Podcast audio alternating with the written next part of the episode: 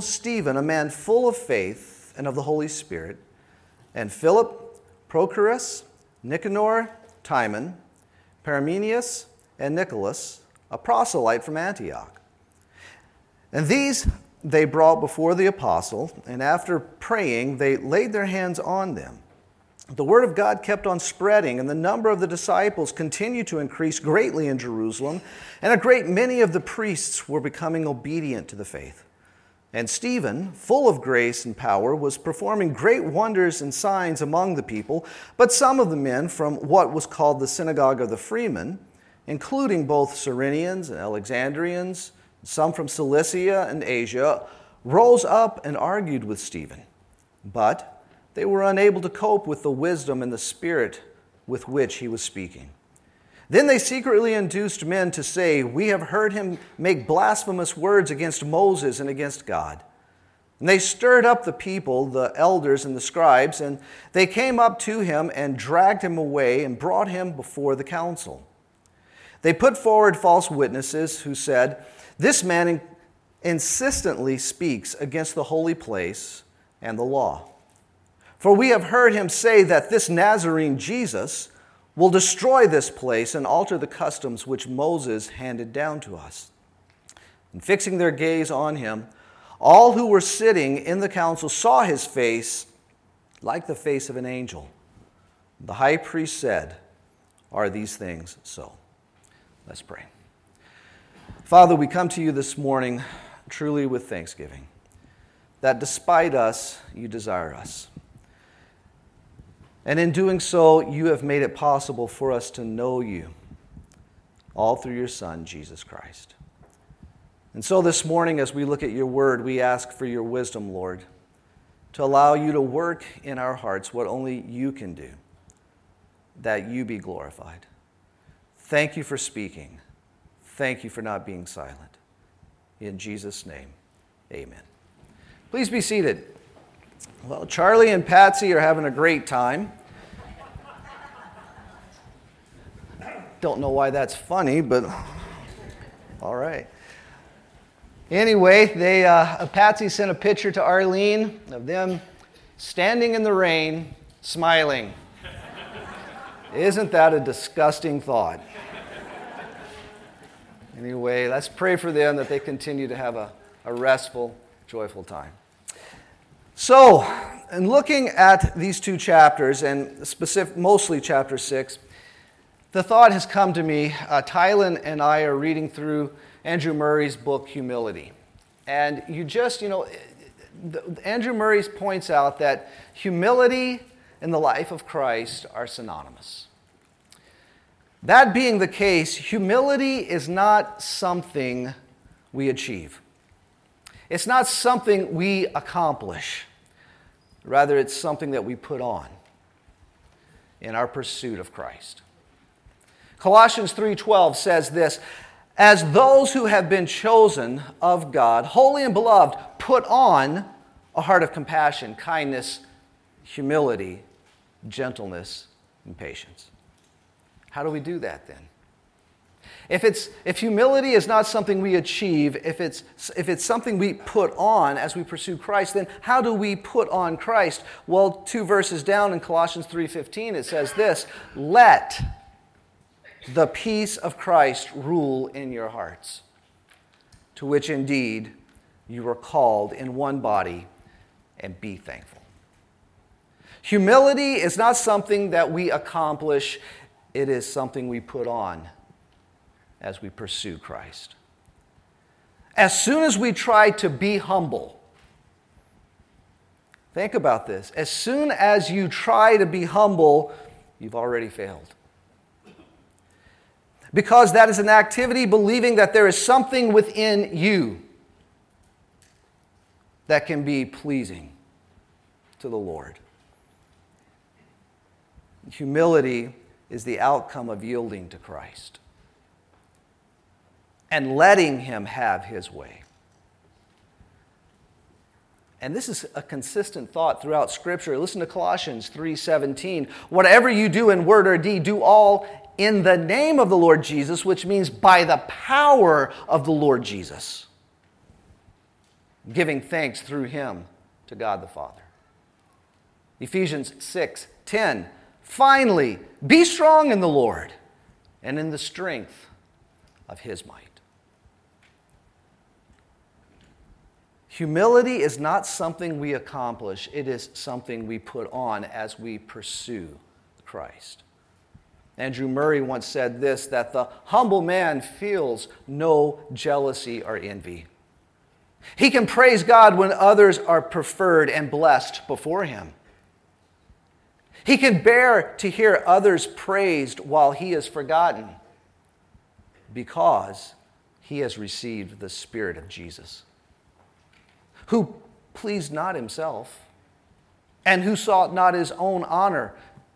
Therefore, in putting on the Lord Jesus Christ, he has put on the heart of compassion, kindness, meekness, long suffering, and humility. And so, with this thought of the humility of the believer as a result of faith in Christ, the first thing that I see in our chapter here in 6 is the humility from yielding to the Lord and giving preference to others. I read of an accident back in 1986 where two ships collided in the Black Sea just off the coast of Russia. It was a horrible event, people died. But as the news began to come out, it was revealed that the accident did not come as a result of some kind of technical problem, the, no radar problem. There was no, it wasn't because of weather. It was simply, it was simply because of the stubbornness of the two captains. Both of them were aware of the other ship, but neither would yield to the other And once they came to their senses, it was too late and people died. We find the problem in verse 1. Now, as the, at this time, while the disciples were increasing in number, a complaint arose on the part of the Hellenistic Jews against the native Hebrews because their widows were being overlooked in the daily serving for, of food. We have here the Hellenistic Jews. These, this is the early church. They're meeting daily, they're communing daily. We have the problem that the Hellenistic Jews, they're, they're, uh, th- these would be those that spoke primarily Greek. They are descendants of the ones who did not return from captivity. Instead, they stayed where they had been brought into captivity and they assimilated into that culture. According to the Hebrew writings known as the Talmud, they were described as being second class Israelites, even tainted Jews. And then we have the native Hebrews. Now, these were those who spoke primarily Aramaic, and they would be descendants of those who did return from captivity along with Ezra and Nehemiah, to rebuild the temple and rebuild the walls and rebuild their society. Bob Utley points out that this being the case, there were certainly cultural and even racial overtones in this situation. And unfortunately, though these are born again believers in Christ, they have continued this into the early life of the church. It's possible. It's possible for those who have placed their faith in Christ to live contrary to clear teaching of the Word. James chapter 2 verse 1 says, "My brethren, do not hold your faith in our glorious Lord Jesus with an attitude of personal favoritism." So, what's the solution here? In verse 5, the apostles had gotten together and they told the church, you need to select seven men. And so they do. They select the seven men who will take care of the serving of the tables. And the apostles are not, it's not that they don't want to do this, it's not that they see this beneath them, but it's not what the Lord has for them. And so, if they are to do this themselves, then they would be neglecting what the Lord has. It's not that this is more important. It's not that them teaching and preaching is more important. It's simply, this is not what the Lord has for them. And so, other members of the body must take this on. And so, these seven men, and it's interesting, isn't it? The names the problem is a problem between the Hellenistic Jews and the, um, I'm forgetting already, the Hellen- and the native Hebrews. And so, what do they do? They come together, and these are the ones that they select to take this position Stephen, Philip, Prochorus, Nicanor, Timon, Parmenas. All Greek names. And then Nicholas, who's not even a Jew by birth, but a proselyte. They choose seven that are really among the minority. It's believed that the native Hebrews would have been the vast majority of the church. The Hellenistic Jews would have been the minority. So here we see that the majority give preference. Think about this the majority, this goes against us as Americans, doesn't it? The majority gives preference to the minority. Familiar words to us in Philippians chapter 2, where Paul says this, therefore, if there is any encouragement in Christ, if there is any consolation of love, if there is any fellowship of the Spirit, if any affection, and compassion. Make my joy complete by being of the same mind, maintaining the same love, united in spirit, intent on one purpose. Do nothing from selfishness or empty conceit, but with humility of mind. Regard one another as more important than yourselves. Do not merely look out for your own personal interests, but also for the interest of others.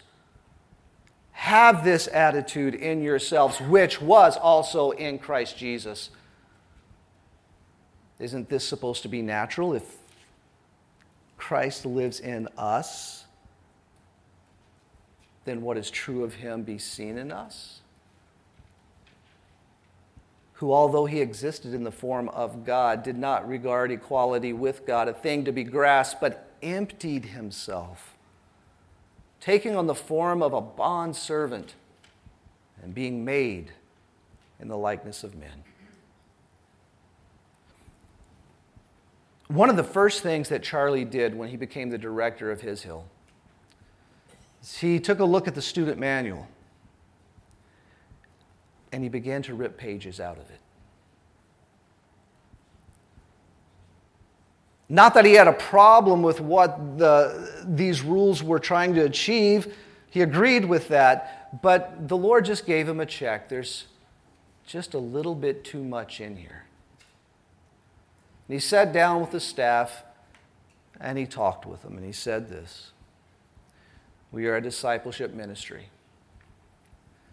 and these rules that we have for our students should not be for the convenience of the staff. If we see something that needs to be corrected, if we see something that needs to be dealt with, then we don't want to point to the rule on page 7, section 3. But we need to come alongside. We need to walk with them in this.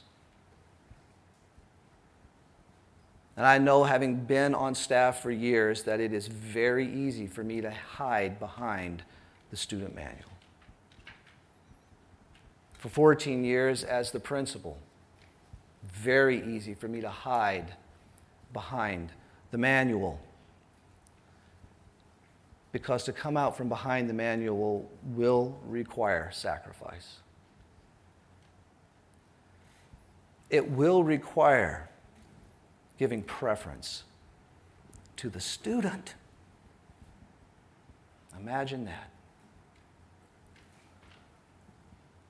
As a young man, I guess I could call myself that, I was in the youth group in our church growing up. And our parents used to open their house up regularly for the youth to come over and to swim. One of those nights, it was a Sunday night after church, I walked into the living room as some of the other students were just getting there, walking in. There was a young girl there who had never been to our, our house before. You could tell by looking at her that she didn't come from a very wealthy family or a family that had much at all. She walked about 10 steps into the house. She stopped, and I can picture it in my mind now, and she just looked up and began to observe all that was in the room.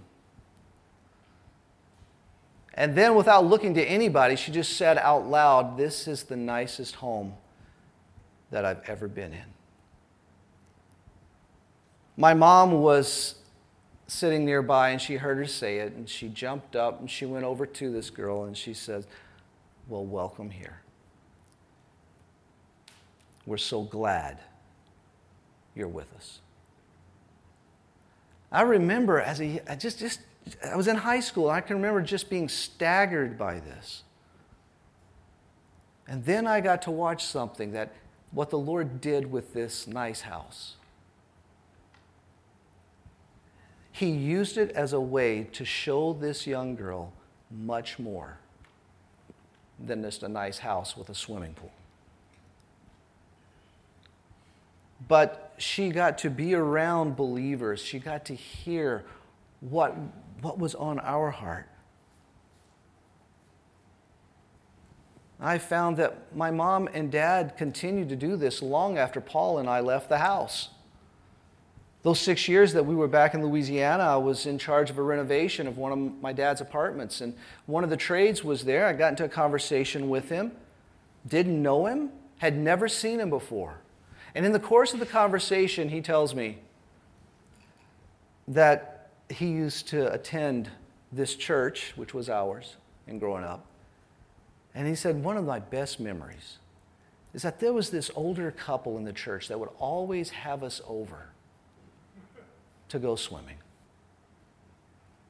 And those people were so kind. They were just the nicest people that I had ever met.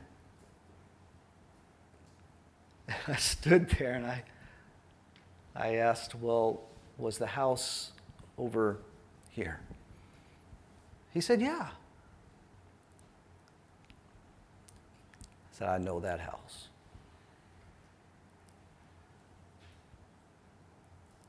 It was not always convenient for my mom to have all those people in her house. Sometimes it was inconvenient. Because, you know, youth groups, very seldom will they come in and not touch everything and not go everywhere and not do everything.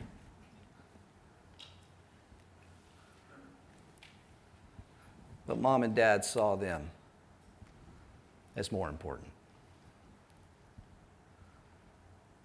So, what was the outcome here? Well, in verse 7, we see that the word of God kept on spreading, and the number of the disciples continued to increase greatly in Jerusalem, and a great many of the priests were becoming obedient to the faith. The word of God kept spreading. There was a problem there. There was a real problem. And they didn't have to post, here we go. They didn't have to post blacked out screens. They didn't have to march and protest.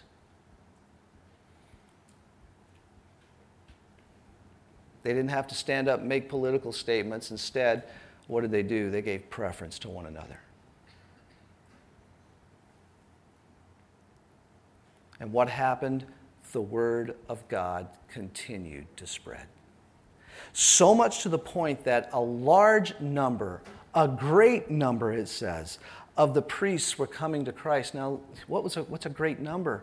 Well, it's been, it's, it, it's been studied and figures that probably there were about 8,000 priests that served in the temple. And this passage says a whole bunch of them came to faith in Christ. So we see the humility from yielding to the Lord and giving preference to others. Now we're going to see the humility from yielding to the Lord when facing adversity. And the rest of this chapter and in chapter 7 deals with Stephen. One of the seven what do we know about him? Well, we know in verse 2 that the issue is the serving of the tables. They need someone to serve. The word serve there in verse 2 is diakonio. Diakonio comes from the word diakonios. Diakonios is used in 1 Timothy chapter 3 verse 8 and there it's translated into English as deacons. So it's largely assumed that these are the first deacons of the church. What do we know about them? What do we know about Stephen from this passage? What qualifies them to be deacons? Well, from this passage, they had to be a man of good reputation and full of the Spirit and of wisdom. Again, 1 Timothy chapter 3. I was having breakfast yesterday with Austin, and we were talking about this passage, and he says he thinks, man, first, just right away, 1 Timothy came to his mind in thinking about Timothy, what kind of man he was. Well, 1 Timothy 3 8 to 10 says this Deacons likewise must be men of dignity, not double tongued, or addicted to much wine, or fond of sordid gain, but holding the mystery of the faith with a clear conscience. And let these also first be tested. So they're showing that this is true of them. Then let them serve as deacons if they are beyond reproach. Also, it says in 1 Timothy that the deacon is to be a husband of only one wife, a good manager of their children and their own household. I like to tell our students when we go through this ladies, this is the kind of guy you want to bring home. And guys, this is the man that we want to be. That's who Stephen is. We find in verse 5 that Stephen was a man full of faith. In verse 8, and Stephen, full of grace and power, was performing great wonders and signs among the people in verse 10. But they were unable to cope with the wisdom of the Spirit with which he was speaking. Verse 15. And fixing their gaze on him, all who were sitting in the council saw his face like the face of an angel. And then in chapter 7, just before he dies, in verse 55, but being full of the Holy Spirit, he gazed intently into heaven and saw the glory of God and Jesus standing at the right hand of God. This man is spirit filled. The very life of Christ indwelling him. Therefore, when the Jewish leadership attacks Stephen, it is not Stephen that is being attacked, but it is Christ. So when the enemy attacks you, who's he going after? Is he going after you or is he having to deal with Jesus? Now, who's making the charges? Who's making the charges against Stephen? And who is it that's going to try Stephen? Well, we know that from verse 9, there were men from the synagogue of the freedmen who brought the charges against Stephen. Who, who are these people? The, the freedmen, well, they were free slaves. These were men who had been slaves from all over the world and have been able to obtain or to get their freedom, and now they've moved to Jerusalem. And it's suspected that Paul who will someday be the apostle, is one of them. If that's the case, then he's one of these men who tried to debate with Stephen and couldn't do it. We know that he shows up in this story in chapter 7 and verse 58 when they had driven him, that being Stephen, out of the city, and they began stoning him, and the witnesses laid aside their robes at the feet of the young man named Saul. And then in verse 1 of chapter 8, Saul was in hearty agreement with putting him to death.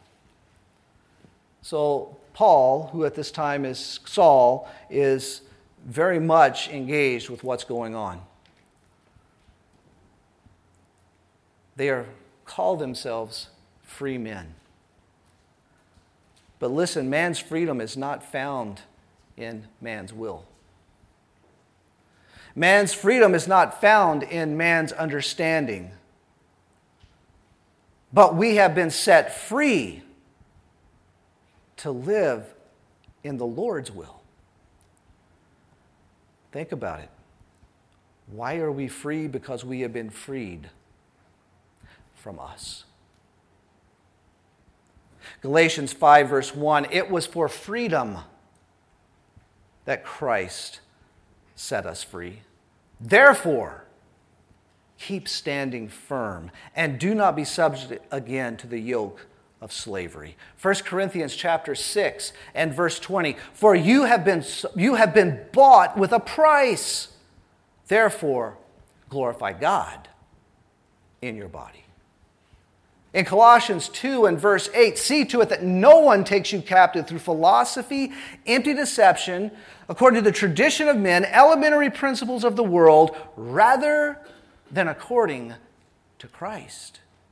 You see, we are to be taken captive. We have been set free to be captivated by Christ.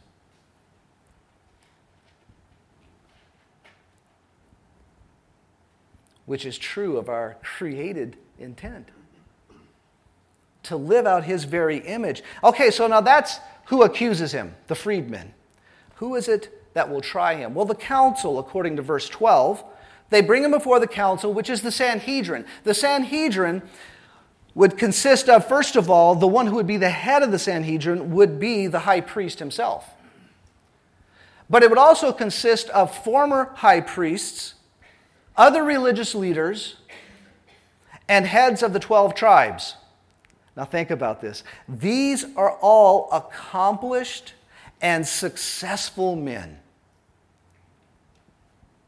Some, if not most of them, demanded their own way. We know that from watching the trial of Christ. We know that from looking at the trial that Peter, uh, that Paul and John had to go through in chapter 3 from last week. These were arrogant men and certainly not humble. Paul would identified with them. You know, Paul being a part of all that's going on right now in this story. He tells us later in life that he could identify with them, that he was one of these kind of men as he says in Philippians chapter 3, beginning in verse 3 For we are the true circumcision who worship in the Spirit of God and glory in Christ Jesus and put no confidence in the flesh. Although I myself might have confidence even in the flesh, if anyone else has a mind to put confidence in the flesh, I far more circumcised the eighth day of the nation of Israel, of the tribe of Benjamin, a Hebrew of Hebrews, as to the law, a Pharisee, as to zeal, a persecutor of the church, as to the righteousness which was in the law, found blameless. But whatever things were gained to me, those things I have counted as loss for the sake of Christ. More than that, I count all things to be loss in view of the surpassing value of knowing Christ Jesus my Lord, for whom I have suffered the loss of all things, and count them but rubbish, so that I may gain Christ. And listen to this, and may be found in him, not having a righteousness of my own derived from the law, but that which is through faith in Christ. The righteousness which comes from God on the basis of faith. He had come to realize that his achievements now, in our society today, this should scream to us that my achievements, my accomplishments, my successes are nothing.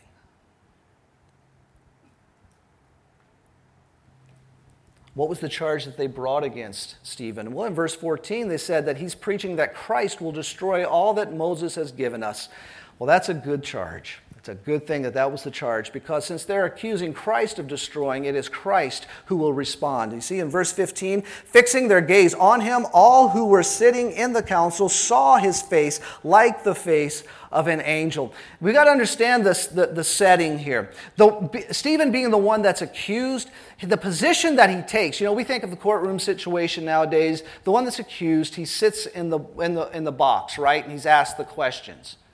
But in this setting, it would be different. And this is really important to see because of what happens later in the next chapter.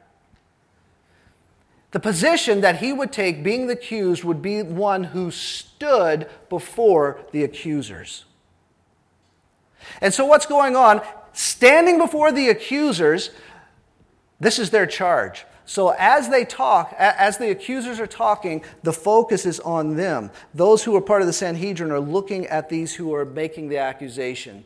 And they, and they say this This man says that Christ will destroy all that Moses has given us. So then what? They what? They switch their attention to this man. And when they look from the accuser to the accused, they see something interesting that has happened that his face has been changed. They're saying, their accusation is that this man is going to take away all that Moses gave us. Listen to Exodus chapter 34, verse 29. And it came about when Moses was coming down from Mount Sinai, and the two tablets of testimony were in Moses' hand, as he was coming down from the mountain, that Moses did not know that the skin of his face shone because of his speaking with him. So when Aaron and all the sons of Israel saw Moses, behold, the skin of his face shone, and they were afraid to come near him. This is almost kind of comical. This man says that Jesus will take away all that Moses has given us. They look at this man, and his face has changed like Moses. It's as though God was saying, No, this man's not against me. This man is with me. This man is mine. But it doesn't mean anything. That doesn't mean anything to the one who is not humble. It doesn't mean anything to the one who does not look to Jesus. And being, this being the case, we find now that when Stephen speaks, it's no longer Stephen that's on trial. Isn't that funny? But now we will see that it's actually the Sanhedrin and the freedmen that will be put on trial. Stephen will present the case and then he will give the verdict at the end. And what is it? What is Stephen's argument? Well, wrapped up in a nutshell, basically, it's this God is not required to live in your box. We all have a box that we like to put God in. We want to worship God, but we want to understand Him. And we want to be comfortable with Him. And so, this is what we understand. This is what I'm comfortable with. This is what I'm good with. This is what I will worship. And we put God in that box, and we want Him to stay there in that box. And we're going to find that this is exactly what the problem is with the Jews. They want God to stay in their box. That's called the temple. And so look at what he says about this in chapter 7 and verse 2. And he said, Hear me, brethren and fathers, the God of glory appeared to our father Abraham when he was in Mesopotamia, before he lived in Haran. God showed himself not in the temple, but in what? In Mesopotamia, before he lived in Haran. In verse 3, and said to him, Leave your country and your relatives and come into the land that I will show you. Verse 9, the, uh, I'm sorry, no, uh, verse 20. It was at this time that Moses was born. So now, see, he's given the history of the nation. And it never it didn't start at the temple. It started with their father Abraham in Mesopotamia. And now he goes on and he's progressed to the point where now they're slaves in Egypt. And what happens there? Verse 20 it was that at this time that Moses was born and he was lovely in the sight of God. And he was nurtured three months in his father's home. Then later in life, Moses is hiding on the backside of the desert. In verse 30, look what happens. After 40 years had passed, an angel appeared to him in the wilderness of Mount Sinai in the flame of a burning thorn bush. When Moses saw it, he marveled at the sight and he approached to look more closely. There came the voice of the Lord I am the God of your fathers, the God of Abraham and Isaac and Jacob. Moses shook with fear and would not venture to look. But the Lord said to him, Take off the sandals from your feet, for the place where you are standing is holy ground. It's not the temple. I have certainly seen the oppression of my people in Egypt and have heard their groans. And I have come down to rescue them. Come now, and I will send you not to Israel, not to Jerusalem, but to Egypt. Verse 42 but God turned away and he delivered them up to serve the host of heavens. As it is written in the book of the prophets, it was not to me that you offered victims and sacrifices 40 years in the wilderness, was it, O house of Israel? Verse 44 Our fathers had, been, had, had the tabernacle of testimony in the wilderness, not in Jerusalem just as he who spoke to Moses directed him to make it according to the pattern which he had seen, and having received it in their turn, our fathers brought it in with Joshua upon uh, dispossessing the nations whom God drove out before our fathers until the time of David. Verse 48 However, the Most High does not dwell in houses made by human hands as the prophet says, Heaven is my throne, earth is the footstool of my feet. What kind of house will you build for me, says the Lord? Or what place is there for my repose? Was it not my hand which made all things? God is not limited to your expectation. He is not limited to our requirement of Him. The Sanhedrin felt that God dwelt only in the temple. This is not humility, this is arrogance. He is not limited to our arrogance. How do we limit the experience of God? How do we limit the, the presence of God, the life of God in our lives? We think that God can only work within certain confines, only certain situations. He can only work only a certain way if I do a certain thing. If I achieve something, if I understand something, if I pray hard enough. And in doing so, we actually limit Him. We require Him to live in our expectations. Major Thomas once said this that Christ is limited. First time I read that, I really struggled. And I had to read it again and again, and I had to, I had, it was a battle that I had with this statement. I told Major that later on in life, and he thought it was funny. Christ is limited only by the measure of our availability to all that he makes available to us. You see, we have made, been made complete in Christ. But so often, what do we do? We, we draw on the limit, limited resources of ourselves and require him to live in that. I have, Arlene and I have a niece. When she was a little girl for Christmas, she was given one of those great big playhouses. I don't know if the kids still play with those things, but our girls had the same thing huge playhouse. And inside the playhouse, you know, was the kitchen area with the sink, and there was a telephone, and a little table, and a little chair. They gave this to our, our niece on Christmas morning. My brother in law had set it all up the night before as a big surprise. They waited for her to come into the room, and she did. She came running into the room on Christmas morning with her little nightie, and she just lit up. She couldn't believe it. Her parents were standing there watching, and they were so excited when they saw that their daughter was so excited. They figured they did the right thing. She smiled, and she ran toward her gift. And in doing so, she ran right past the playhouse straight to the box that the playhouse came in. And she played for three days in the box. Her parents never said a word. They just wanted to watch this. What's going to happen? And you know what she did with that box? She pretended that it was a playhouse. She pretended that it had furniture in it. She pretended that there was a little phone in there. She pretended that she had windows. She pretended for three days until one day she stepped outside. And walking around her box, the playhouse caught her attention. She went over to the playhouse and she started to look at it. And she reached over and she found there, this is a real doorknob. And she opened it up and she went inside and there was a real playphone and there was a real table and there was a real kitchen. There were real windows with real shutters that opened and closed. And she left the box behind.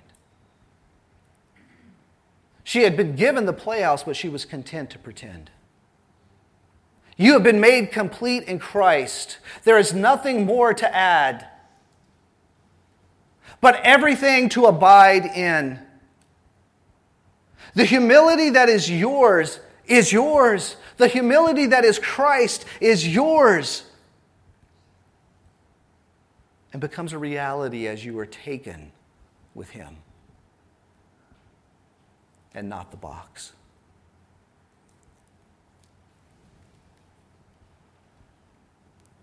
Christ is limited only by the measure of our availability to all that he makes available to us. Colossians 2 9 and 10 For in him all the fullness of deity dwells in bodily form, and in him you have been made complete. He's the head. See, this is our reality. He is the head of all rule and authority. Are you limiting him in your life?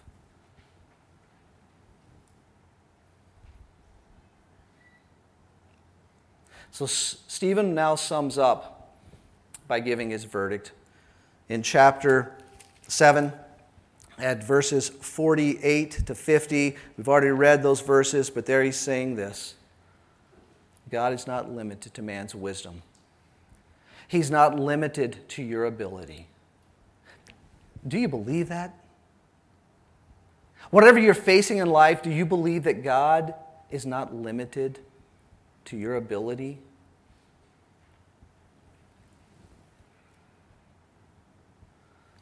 First Corinthians 3:19 says this for the wisdom of the world is foolishness before God. Listen, for it is written, he is the one who catches the wise in their craftiness. What's his verdict? That's found in verses 51 to 53. You men who are stiff necked, uncircumcised in heart and ears, are always resisting the Holy Spirit. You are doing just as your fathers did. Which one of the prophets did your fathers not persecute? They killed those who had previously announced the coming of the righteous one, whose betrayers and murderers you have now become. You who received the law as ordained by angels and yet did not keep it. What's his verdict? You are guilty. You are arrogant. There is no humility found here. And so they lose their minds. In verse 54, they gnash their teeth, they go at him. But look at the outcome the outcome of the one who has yielded to Christ. Verse 55, but being full of the Holy Spirit, he gazed intently into heaven and he saw the glory of God and Jesus. What's he doing? standing. Jesus is standing at the right hand of God. In the book of Hebrews, we find that Jesus is, seating, is seated at the right hand of God. But now we see something different happens. The one who is seated at the right hand of God stands up. Remember the position of the accused? Stephen, being the one who is accused, what is his position? It's to stand before the accusers. But then, when Stephen, the most intense moment of his life, as these grown men are gnashing their teeth, they've lost it. He's about to be killed by the very people that he knows killed his Savior. And what does he do? He looks up into heaven and he sees the Son of God, not sitting, but what? Standing as though he was telling Stephen, This is not about you, it's about me. And I've got this. And so, what do they do? They take him, they rush him out of the city. The result, first of all, for this man who is truly humble as he yields to Christ is that he sees Jesus. And then what happens? Jesus speaks. He says this in verse 57 But they cried out with a loud voice, they covered their ears, and they rushed at him with one impulse. When they had driven him out of the city, they began stoning him. And the witnesses laid aside the ro- their robes at the foot of the young man named Saul. Now listen to the words. They went on stoning Stephen as he called on the Lord and said, Lord Jesus, receive my spirit. Have you heard somebody else say that? Verse 60 Then falling on his knees, he cried out with a loud voice, Lord, do not hold this sin against them. Have you heard somebody else say that? Having said this, he fell asleep.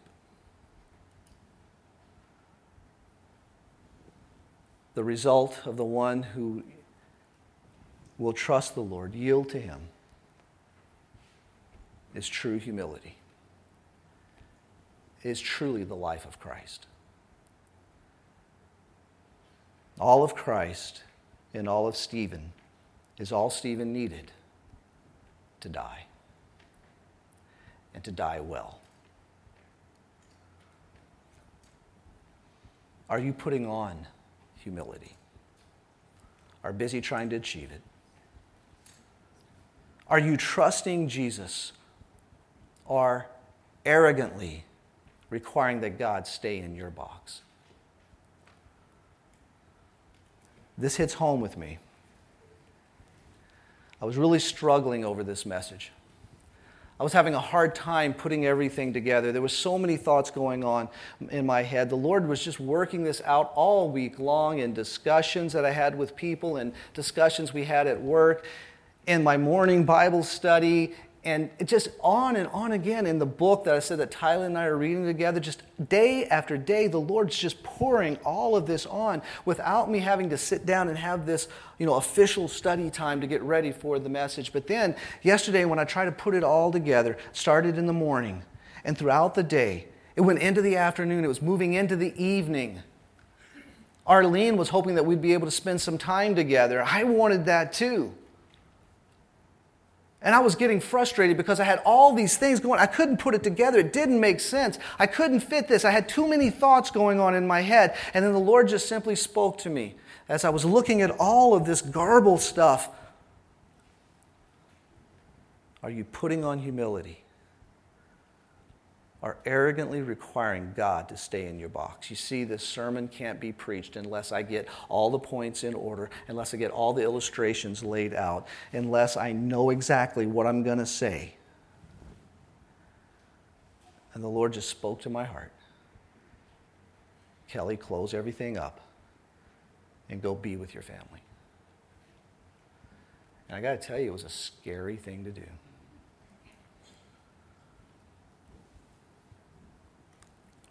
But isn't that interesting? That the Lord didn't need me for me to preach. In closing, Andrew Murray said this What a hopeless task if we had to do the work. Nature can never overcome nature, not even with the help of grace. Self can never cast out self, even in the regenerate man. So, as those who have been chosen of God, holy and beloved, put on a heart of compassion, kindness, humility, gentleness, and patience. How? Let the peace of Christ rule in your hearts. Let's pray. Father, we come to you with thanksgiving